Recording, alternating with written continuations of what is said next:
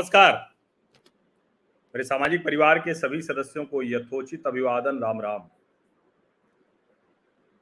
कश्मीर में जो कुछ हो रहा है वो चिंता में डालता है, लेकिन उससे भी ज्यादा चिंता में क्या डालता है जानते हैं? जो कुछ कानपुर में हुआ। और कश्मीर हो या कानपुर, सब जगह ऐसे दंगों की जड़ एक ही है। क्या है? ऐसे कट्टर लोगों का समूह जो खुद को मुसलमान कहते हैं और जिनका भारत के संविधान कानून इसमें भरोसा नहीं।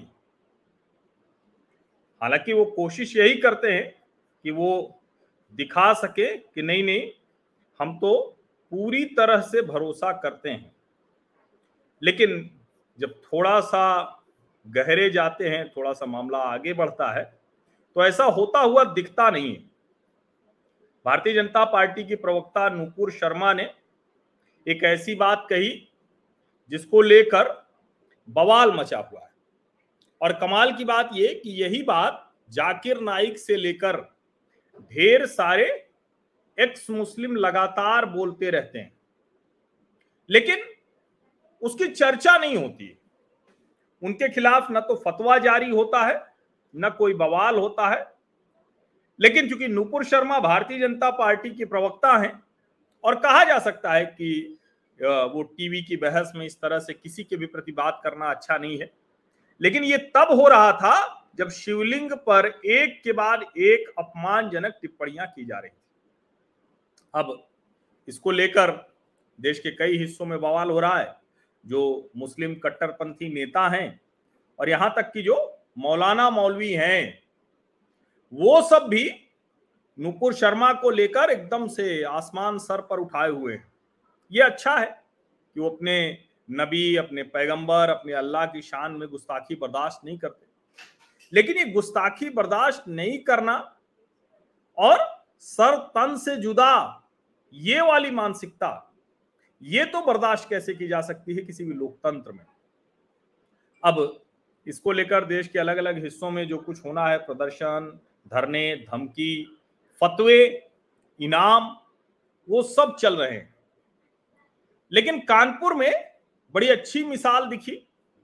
अब आपको लग रहा होगा कि मैं कह रहा हूं अच्छी मिसाल दिखी, तो मुझे मिसाल अच्छी दिखी जब ये लिखा हुआ दिखा, बाजार बंद।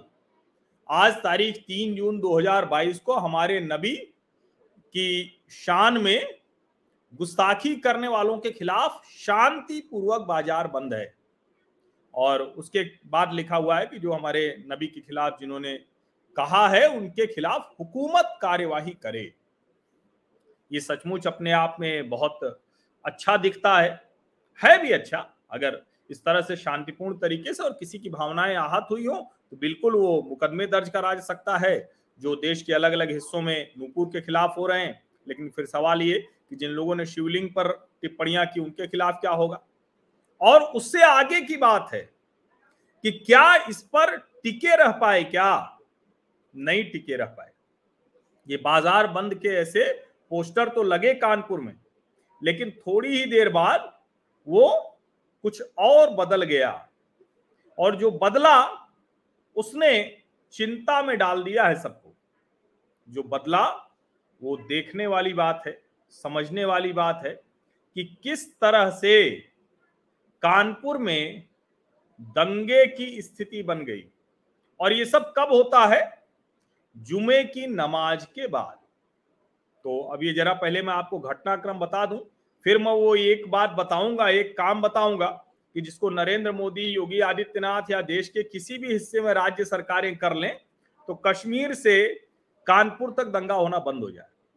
और कश्मीर में अगर पत्थरबाजी बंद हो गई, दंगे बंद हो गए, बहुत सी चीजें कम हो गई, तो उसकी वजह वही थी। लेकिन अब फिर से उस पर ढील मिल गई, क्योंकि चुनाव कराने की मंशा सरकार की है और उसकी वजह से वो उसी लोकतंत्र को नहीं मानते हैं, लेकिन उसी लोकतंत्र की आड़ में फिर से ये सब हो रहा है। तो सबसे पहले आप ये घटनाक्रम जरा देख लीजिए, क्या क्या हुआ है कानपुर में, फिर मैं आपको वो बात बताऊंगा जिससे कि ये पूरी तरह से दंगे रुक सकते हैं।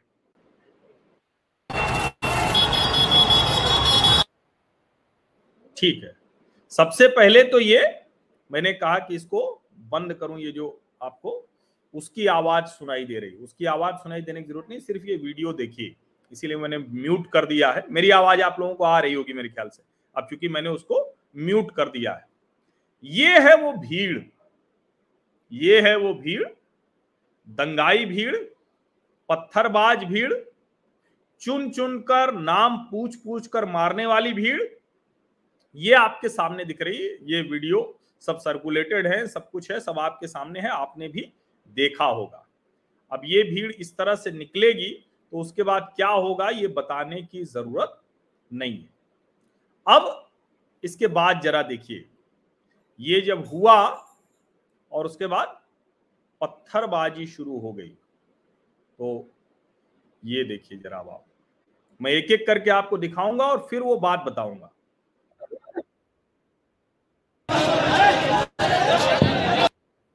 मैं ये म्यूट इसलिए कर रहा हूं कि दरअसल इसमें कई वीडियोज में अपशब्दों का भी प्रयोग है। अब देखिए आप बहुत आसानी से देख लेंगे, समझ सकते हैं। और कई लोग ये भी कह रहे हैं कि पुलिस के साथ तो हिंदू खड़े होकर पत्थरबाजी कर रहे हैं, लेकिन जरा आप ध्यान से ये भी देखिए कि जो पुलिस है उसके बगल में जो आपको लोग खड़े दिख रहे हैं, वो सामने से एक बड़ा मॉब, बड़ी भीड़ है, जो देखने से तो साफ तौर पर मुस्लिम भीड़ लग रही है। अगर इसमें कोई फैक्ट चेक निकले, कुछ अलग निकले तो बात अलग है, लेकिन देखने से जो दिख रहा है वो बहुत स्पष्ट है। ये भीड़ इस तरह से पत्थरबाजी कर रही है। अब आप सोचिए, इस तरह से पत्थरबाजी कर रही है, सामने पुलिस खड़ी है, उसका कोई डर उसको नहीं है, उसका कोई डर उसको नहीं है। और जब हम ये बात कह रहे हैं तो कानपुर में बहुत जबरदस्त तरीके से दंगे की कोशिश थी, लेकिन उसको किसी तरह से रोक लिया गया है। पुलिस प्रशासन मुस्तैद था, इसलिए देखिए मुझे बड़ी तेजी में, और जब ये सब हुआ तो पुलिस भी उसके बाद हरकत में आई। और ये देखिए, अब ये पुलिस ऐसे लोगों को पकड़ रही है, पीट रही है। यूपी पुलिस जरा सा भी कमी नहीं करती है, पूरी मुस्तैदी के साथ ये उन्होंने इसको किया। और ये देखिए, आप अगर आप ध्यान से देखेंगे तो समझ में आएगा कि ये जो पत्थरबाजी करने वाले लोग थे, दंगे की कोशिश करने वाले लोग थे, उनको कैसे यूपी पुलिस, माफ कीजिएगा, दिल्ली पुलिस तो ये सब अब कर नहीं पा रही है, वो तो नागरिकता कानून और कृषि कानून विरोधी आंदोलन के समय से ही ये एकदम ठीक कर दिया है, एकदम इसको समझिए। और यहाँ एक बात मैं और बता दूं कि सब के बाद कोई ऐसा नहीं हुआ कि आमने सामने मुस्लिम भीड़ के सामने हिंदू भीड़ थी। हाँ, कुछ जगहों पर थोड़ी बहुत देर के लिए हुआ, लेकिन पूरी तरह से पुलिस ने मामला संभाला। ये कोई भीड़ तंत्र जैसा नहीं है। ये अगर एक आध वीडियो से ऐसा लग रहा है तो ये पूरी तरह से गलत है, इसलिए इसको दुरुस्त करना जरूरी है। अब ये आप देख रहे हैं और ऐसे वीडियो लगातार देखने को मिल रहे हैं। ये जो कुछ हुआ है उसको अगर आप ध्यान से देखेंगे तो समझ में आएगा कि आखिर क्या कुछ वहां हुआ है। अब ये देखिए आप, ये पत्थर लगा और आपको कुछ बताने की जरूरत नहीं कि ये पत्थर किसको लगा है, ये समझाने की जरूरत नहीं है, लेकिन ये पत्थर लगा और उसके सिर से खून निकल रहा है, पुलिस वाले उसे लेकर जा रहे हैं। और यहां एक बात और समझिए कि एक होता है पुलिस के साथ जो लोग खड़े हैं, जब पत्थरबाजी, ईंट पत्थर ज्यादा चल रहे हैं तो वो भी उसमें शामिल हो गए, दूसरा होता है पुलिस के ऊपर पत्थर चलाना। वैसे तो किसी के भी हाथ में पत्थर हो उसे जस्टिफाई नहीं किया जा सकता, न्यायोचित नहीं ठहराया जा सकता, लेकिन फिर भी हमें ये फर्क तो समझना होगा। ये फर्क समझना बहुत जरूरी है, आवश्यक है। अगर आप इस फर्क को नहीं समझेंगे तो कोई भी टिप्पणी ठीक से नहीं कर पाएंगे। अब ये आपने देखा, ये पत्थरबाजी है, उनका सर टूट गया है। अब जाहिर है कुछ लोग होंगे उन्मादी लोग जिनको लगा होगा कि अरे किसी भी स्थिति में हमें ये करके दिखाना है, तो इसलिए उन्होंने ये कर दिया। अब सवाल ये कि इसको कैसे रोका जा सकता है। और उत्तर प्रदेश सरकार, उसमें तो किसी को कोई ऐतराज है नहीं कि मुस्तैदी नहीं करती है। अगर वो मुस्तैद ना होती तो ये वाले दृश्य हमारे सामने नहीं होते। ये दृश्य हैं, इसका मतलब कि पूरी तरह से पुलिस मुस्तैद है। अब सवाल यही कि इतनी मुस्तैदी के बाद भी अगर इस तरह से घटनाक्रम हो रहे हैं, इस तरह से चीजें हो जा रही हैं, तो कौन सा तरीका होगा। अब वैसे तो बहुत सी चीजें हैं, मैं उसका डिटेल आपको बताऊं, लेकिन जरा ये वीडियो देख लीजिए, ये बड़ा महत्वपूर्ण वीडियो है, इसको आप देख लीजिए तब फिर मैं आपको बताता हूं। ये ध्यान से देखिए ये वीडियो।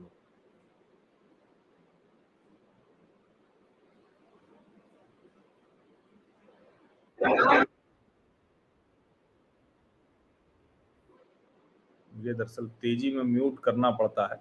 अब इसको जरा ध्यान से देखिए आप, ये वीडियो बहुत ध्यान से देखिए। देखिए आगे बढ़े ये भीड़, ये एक दुकान से लिया गया वीडियो है और बाकी आप देखिए ध्यान से, वो देखिए मैं उसको, आप उसको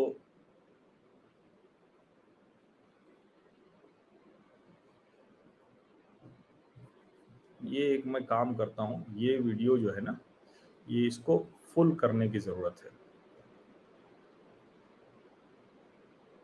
अब शायद आपको ये ठीक से दिखेगा। ये वीडियो देखिए, तकनीकी मुश्किलें होती हैं, वो थोड़ा धीमे चल रहा है अभी, लेकिन फिर भी ये वीडियो चल रहा है, तो मैं इसको आपको इसीलिए फुल स्क्रीन मैंने कर दिया। अब जरा इसको ध्यान से देखिए, बड़ा महत्वपूर्ण वीडियो है। देखिए अब ये पूरा दिखेगा, अब आपको ध्यान से। अब इसके बाद का दृश्य देखिए, ये तोड़फोड़ हो रही, जहां जहां वो घुस पा रहे हैं वहां घुस रहे हैं, मार रहे हैं, और देखिए कैसे ये पत्थर चलाने वाले लोग आपको दिख रहे हैं। लेकिन असली चीज आपने देखी क्या?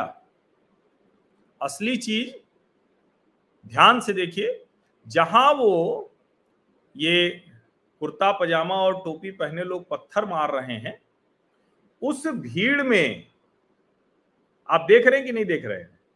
उस भीड़ में बीच में एक ठेला है और उस ठेले पर भी पत्थर रखे हुए हैं। आप जरा सोचिए, उस भीड़ में एक ठेला है जिस पर पत्थर रखा हुआ है, और कितने योजनाबद्ध तरीके से ये साजिश इसको आगे बढ़ाई गई होगी, इसको जरा समझिए। अब इसमें कौन कौन शामिल है, ये मैं पूरी बात आपको बताऊं उससे पहले मैं आपको दिखाता हूं कि आखिर जो वहीं के लोग हैं, जो मुस्लिम समाज के ही लोग हैं, वो क्या कह रहे हैं। उनकी बात आप ध्यान से सुन लेंगे तो मुझे लगता है कि समझ में आएगा, क्योंकि ऐसे मैं अगर आपको बताऊंगा तो आपको लगेगा कि ये मैं एक एंगल खोजने की कोशिश कर रहा हूं। लेकिन ये हैं, इनको जरा देखिए, इनका पूरा परिचय भी है और इनको मैं म्यूट नहीं करूंगा, अब मैं चुप हो जाऊंगा। सुनिए।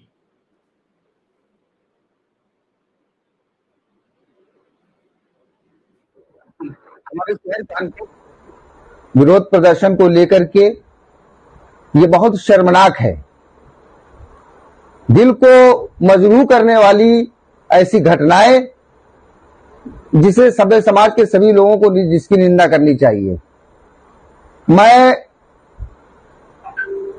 इस वीडियो के माध्यम से ये बात कहना चाहता हूं और तमाम अधिकारियों, उच्च अधिकारियों, शासन और प्रशासन का ध्यान इस ओर आकृष्ट कराना चाहता हूं कि आज की जो घटना हुई है, इसको हल्के में न लेते हुए इसको, इस घटना की उच्च स्तरीय जांच कराई जाए, क्योंकि जिस तरह के तथ्य सामने आए हैं, भारतीय जनता पार्टी की प्रवक्ता नुपुर शर्मा को उकसा करके पीएफआई के तस्लीम रहमानी के द्वारा बयान दिलवाना, उस बयान के बाद सुनियोजित तरीके से पूरे देश में विरोध प्रदर्शन करने के लिए पीएफआई द्वारा लोगों को आमंत्रित करना और शुक्रवार का दिन चुनना कि जिस दिन मुस्लिम समाज मस्जिदों में ज्यादा तादाद में जाता है, और खास तौर से उस शहर को चुनना कि जिस शहर में, जिस जिले में प्रधानमंत्री और राष्ट्रपति आ रहे हों।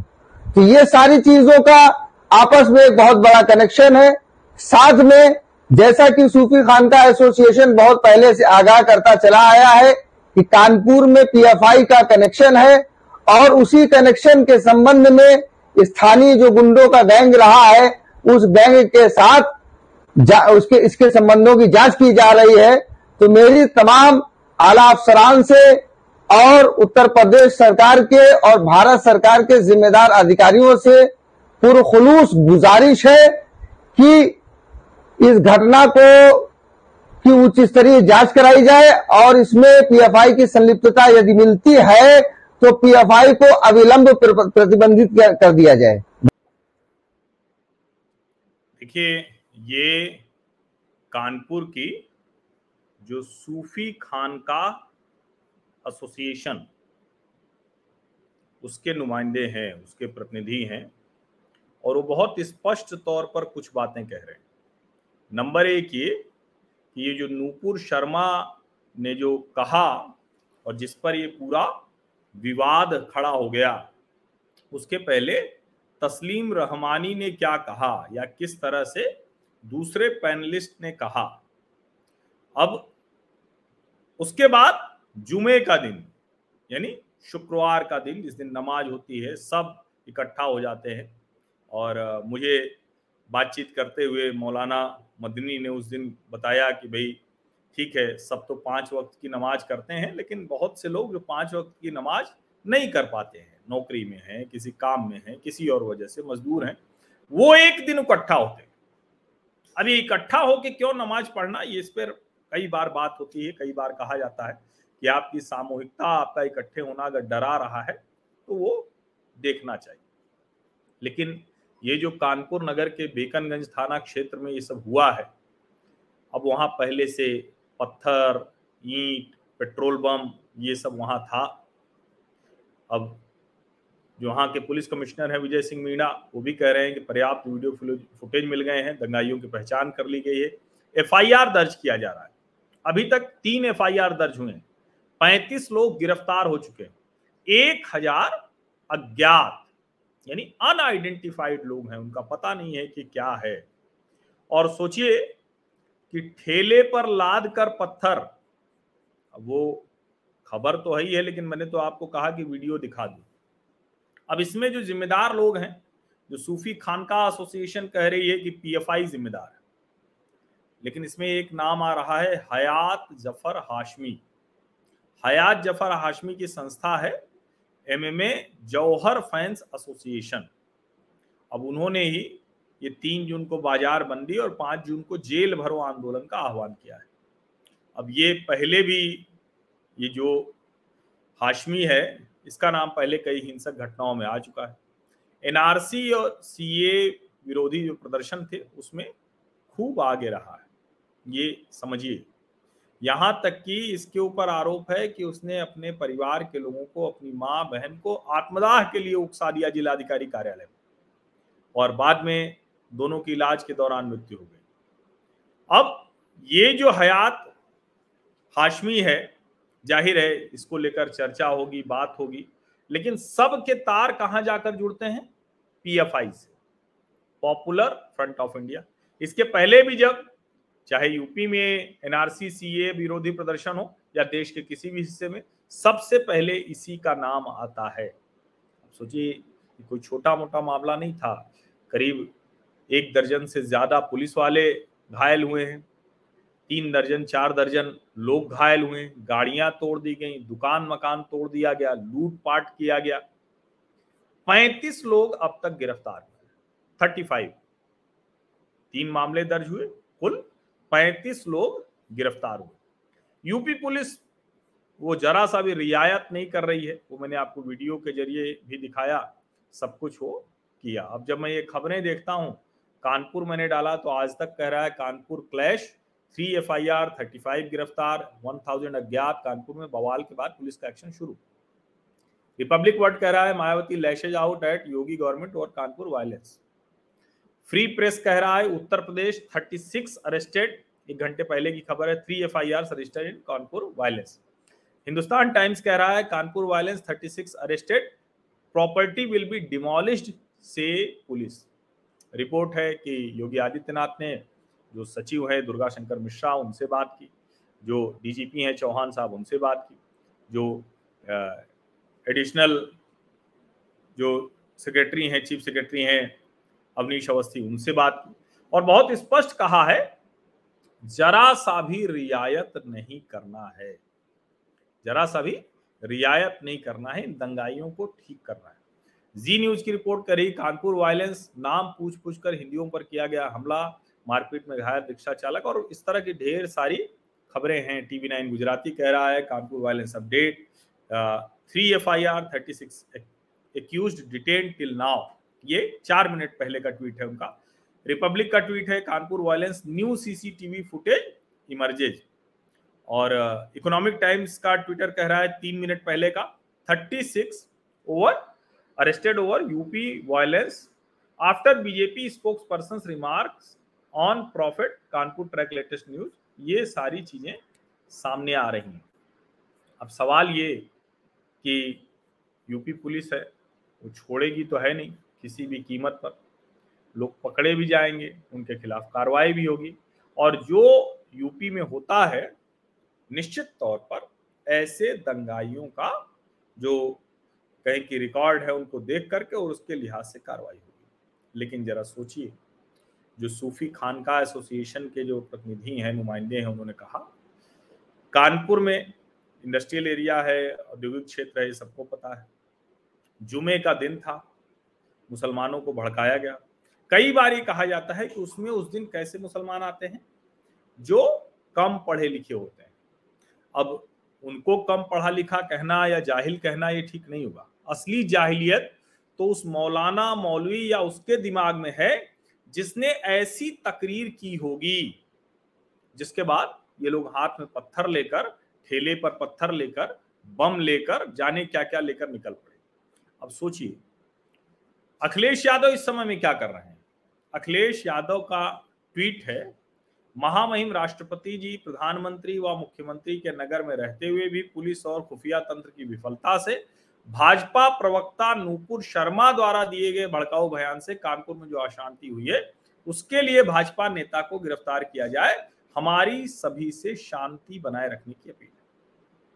फिर से देखिए उन्होंने क्या किया। और उसके बाद एक योजनाबद्ध तरीके से कहा जा रहा है कि देखिए पुलिस तो ऐसे लोगों को पीट रही।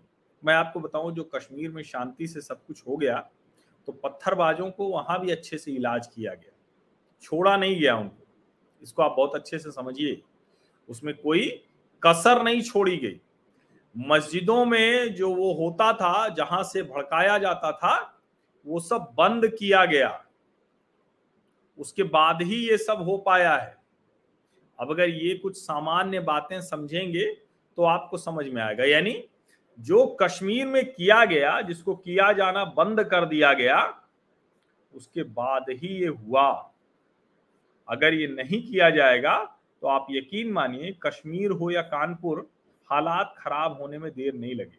और उस पे भी ज्यादा गड़बड़ जो है कि इसमें अंततोगत्वा जो सबसे ज्यादा नुकसान हो रहा है वो मुसलमानों का ही होगा। इसमें कहीं कोई भ्रम नहीं है। ठीक है, हिंदुओं को मार देंगे, हिंदुओं के ऊपर हमला कर देंगे, सब कुछ होगा, लेकिन सबसे ज्यादा नुकसान उन्हीं का होने वाला है। और ये बात लोग समझें न समझें, कानून और प्रशासन को अपना काम ठीक से करना पड़ेगा। इसको समझिए, इसको अगर कानून प्रशासन अपना काम करेगा ना तो सब ठीक हो जाएगा। निश्चित तौर पे वहाँ हो भी रहा है, कानून प्रशासन हो रहा है। देखिए सामने खबर आ रही है कि जो हिंसा का मुख्य आरोपी है मौलाना जौहर फैंस एसोसिएशन का अध्यक्ष हयात ज़फ़र हाशमी, अब उसकी इरफान सोलंकी जो सपा MLA रहे और जो अल्पसंख्यक कांग्रेस के अध्यक्ष हैं अभी, जो इमरान प्रतापगढ़ी जो राज्यसभा के लिए भी हैं, तो उनके साथ भी फोटो खूब है। हालांकि फोटो तो ऐसे लोगों की सबके साथ होती है, ये चतुर लोग होते हैं, ये तो किसी के साथ भी फोटो खिंचा लेंगे, तो इतने भर से कोई बात नहीं है। लेकिन मूल बात क्या है? मूल बात ये है कि ये कहां से पत्थर उठाने की हिम्मत होती है, कहां से पत्थर उठाने के लिए आपको कुछ मिल जाता है। जैसे जब पत्थर लेने वो निकलता है तो उसके दिमाग में जाहिलियत कौन भरता है। जैसे उसको कहा जाता है कि देखिए आपके नबी का अपमान हो गया तो अब आप सर तन से जुदा के लिए सड़क पर निकल पड़िए। अब मत ये सोचिए कि कौन कानून कौन क्या करेगा, इसको समझिए, ये नहीं हो सकता। अब इस सब के मूल में जो है वो है जो जुम्मे की नमाज के दिन भड़काऊ तकरीरें होती हैं। जब तक खुफिया विभाग इस पर रोक नहीं लगाएगा, उसकी रिकॉर्डिंग नहीं कराएगा, उसकी रिकॉर्डिंग के आधार पर लोगों को पकड़ेगा नहीं, उन्हें ठीक इलाज नहीं करेगा ऐसे लोगों का, तब तक आप समझ लीजिए कुछ भी नहीं होने वाला है। ये बार बार ऐसे होगा, कोई पकड़ लेगा, कोई छोड़ देगा, कोई ज्यादा अच्छे से कानून लागू कर देगा, कोई कम अच्छे से लागू करेगा, लेकिन ये समस्या जस की तस बनी रहेगी। क्योंकि मौलाना तो मजे से आएगा, भड़काऊ तकरीर देगा, मस्जिद से निकलकर लोगों को अल्लाह की इबादत के बाद शांति से घर जाना चाहिए, कुछ करना चाहिए, तो वो पत्थरबाजी में जुट जाएगा। और जब ये सूफी खानका एसोसिएशन के ये जो नुमाइंदे हैं, इन्होंने जो कहा कि भाई पीएम थे, राष्ट्रपति थे शहर में, तभी ये सब हुआ, ये कोई नई बात तो है नहीं। उमर खालिद जिस मामले में है, जिसमें न्यायाधीश महोदय ने कह दिया कि भाई कोई बहुत ऐसा गलत काम नहीं कर दिया है, ठीक है, उसको नहीं करना चाहिए था, औरंगाबाद में जो भड़काऊ भाषण दिया, लेकिन ऐसा भी कोई नहीं है कि देश विरोधी है। अब वही देश विरोधी तो है साहब, इसलिए मोदी योगी नहीं, देश की हर सरकार को, जितनी भी सरकारें हैं, उन सरकारों को यही करना होगा कि जो भड़काऊ तकरीर करने वाले हैं इनको पकड़ना होगा। असली जाहिलियत उन लोगों के दिमाग में नहीं है जिनको मौलाना मदनी ने मुझे बताया कि वो एबीपी की प्रेस कॉन्फ्रेंस में कि वो तो मजदूर होते हैं, ऐसे लोग होते हैं जो नहीं पढ़ पाते हैं, तो कम से कम जुमे की नमाज वो पढ़ लेते हैं एक साथ। ये सिर्फ मजदूरों की जाहिलियत का मसला नहीं है, ये मसला उन मौलानाओं की जाहिलियत का है, उन मौलवियों की तकरीर करने वालों की जाहिलियत का है जो इस तरह से समझाते हैं कि सब कुछ अब तुम्हें करना है। आप ये बात समझिए। और इसीलिए जब जयंत चौधरी वो ट्वीट करते हैं, और हालांकि अच्छा है ये सारे लोग ट्वीट कर रहे हैं और असली समस्या की तरफ वो ध्यान दिला दे रहे हैं।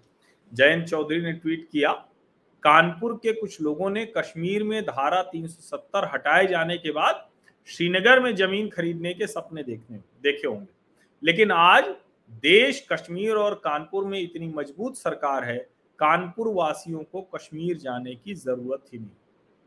सच बात है, लेकिन ये सपने देखना कौन सा गुनाह है? ये अपराध हो गया क्या? और सच बात तो यही है कि किसी भी राज्य से दूसरे राज्य में जाकर कोई जमीन खरीदना चाहता है, कोई कुछ करना चाहता है, तो इससे सुखद क्या होगा? ये तो अच्छा है ना, लेकिन ना, ये नहीं करने देना है। और इसीलिए जब जयंत चौधरी ये कहते हैं तो आप समझिए कि समस्या सबको पता है, लेकिन भड़काने में, आग लगाने में, राजनीतिक लाभ देखने की वजह से ये लोग दूसरी तरह से टिप्पणी करते हैं। मैंने लिखा, सही कह रहे हैं आप जयंत आरएलडी, सचमुच ऐसे पत्थरबाजों को नहीं रोका गया तो देश के किसी भी हिस्से में कश्मीर जैसे हालात बन सकते हैं। कश्मीर हो या कानपुर, ऐसे अराजकों, गुंडों का ठीक से इलाज होना चाहिए। हम सरकार चुनते हैं, और मैं इसीलिए कह रहा हूं कि देखिए, एक तो है कि जब हो गया तो उसको कंट्रोल कैसे करें, कैसे उन लोगों के ऊपर कार्रवाई बाद में हो, लेकिन सबसे जरूरी है कि ये ना हो, इसके लिए जो लोग होने के लिए जिम्मेदार है, जो भड़काऊ बयानबाजी कर रहे हैं, जो लोग भड़का कर लोगों को पत्थर से लैस करके उतार दे रहे हैं, ऐसे लोगों को दुरुस्त करना पड़ेगा। इसके अलावा कोई रास्ता नहीं, चाहे कश्मीर हो चाहे कानपुर। बार बार आप लोग पूछ रहे थे, बहुत से लोग मुझे मैसेज भी कर रहे हैं कि अच्छा आप बताइए कि जो कश्मीरी हिंदू, कश्मीरी पंडित हैं, वो उनको क्या जो है करना चाहिए, तो कैसे बचाना चाहिए, और मोदी सरकार कुछ कर नहीं रही है, मनोज सिन्हा कुछ कर नहीं रहे हैं। तो मैं बहुत स्पष्ट तौर पर ये कह रहा हूँ। और देखिए कश्मीर में जो हालात सुधरे थे उसके पीछे वजह यही थी कि ऐसे सभी भड़काऊ लोगों को उठाकर डाल दिया गया था या जेल में या फिर नज़रबंद करके उनके घरों में। मस्जिदों से वो जो शुक्रवार को जुमे की नमाज में तकरीर होती थी वो बंद करा दी गई थी। ये एकदम स्पष्ट समझिए। देखिए ये बड़ा क्रांतिकारी विचार आया है, हालांकि ये तो कुछ ज़्यादा ही क्रांतिकारी है, लेकिन है विचार। और अगर दंगे रुक जाए, शांति हो जाए, तो फिर तो कुछ भी करना चाहिए। किशोर डेढ़िया जी लिख रहे हैं कानून ही बनाया जाए जो मस्जिदों से भीड़ निकलकर दंगे करती है उस जगह को मैदान बनाया जाए। बिल्कुल ठीक बात है, कहीं से भी निकलकर अगर करे। और देखिए उसी दिशा में तो योगी आदित्यनाथ बढ़ रहे हैं। योगी जी का मॉडल तो वही है कि जिस घर से दंगाई निकलेगा वो घर टूटेगा, वो संपत्ति कुर्क होगी। इसको समझिए। आप सभी लोगों का बहुत बहुत धन्यवाद। और मुझे लगा कि कैसे आपसे इस पर बात करूं, क्योंकि कुछ भी बोलते रहना वो तो इस विषय पर कुछ भी बोलिए चल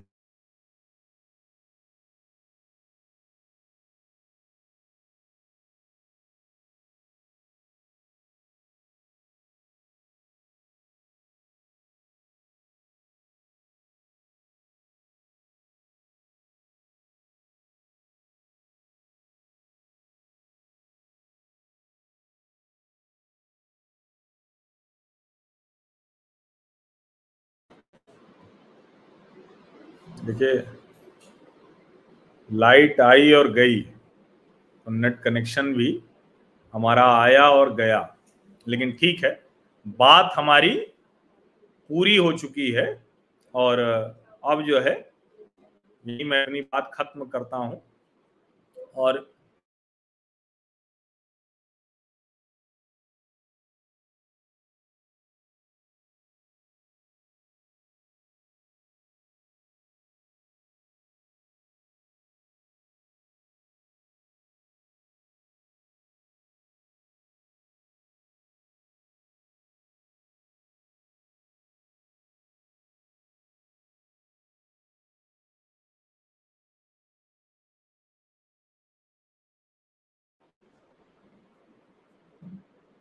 लेकिन नेटवर्क जो है ना, वो लाइट आने जाने से जब एक बार होता है तो फिर वो मुश्किल बढ़ जाती है। लेकिन ठीक है, हमारी काम की बात पूरी हो चुकी है। और मैं ये ज़रूर कहूँगा कि जिसको ये लगता है कि ये लीपा पोती वाली कुछ बात है ना, तो वो जहाँ लीपा पोती नहीं होती है वहाँ जाके सुने, कोई आवश्यकता नहीं है यहाँ आकर सुनने की। इसमें मैं बहुत स्पष्ट हूँ, इसमें जरा सा भी कोई इफ बट नहीं है। ऐसे लोग नहीं चाहिए जो शांति से सुन नहीं सकते, संवाद नहीं कर सकते। और हमें नहीं पता कि ऐसे लोग अपने घर से कब निकलते होंगे जब कोई ऐसी स्थिति आ जाती होगी जीवन में। सड़क पर जो निकले नहीं, और कितने लोग अपने बच्चों को सड़क पर भेज देते होंगे मार काट करने के लिए, जरा उनको भी पूछिए। मैंने पहले भी कहा था, आगे भी कहूँगा और बार बार कहूँगा कि हम लोकतंत्र में भरोसा रखने वाले लोग हैं और सब कुछ ठीक लोकतंत्र की ही तरफ से होगा, सड़क पर उतर कर नहीं होगा। नहीं तो करके कोशिश कर लीजिए, देख लीजिए जिसको जिसको लगता है। और अपने घरों के बच्चे निकालिए, दूसरे वाले को मत सोचिएगा कि आप तो भड़काऊ भाषण करें और दूसरा जो है वो अपने घर के बच्चों को निकाल। तो कोई भी जो भड़काऊ भाषण कर रहा है उसको कार्रवाई हो उसके ऊपर, चाहे जो हो। आप सभी का बहुत बहुत धन्यवाद इस महत्वपूर्ण चर्चा में शामिल होने के लिए।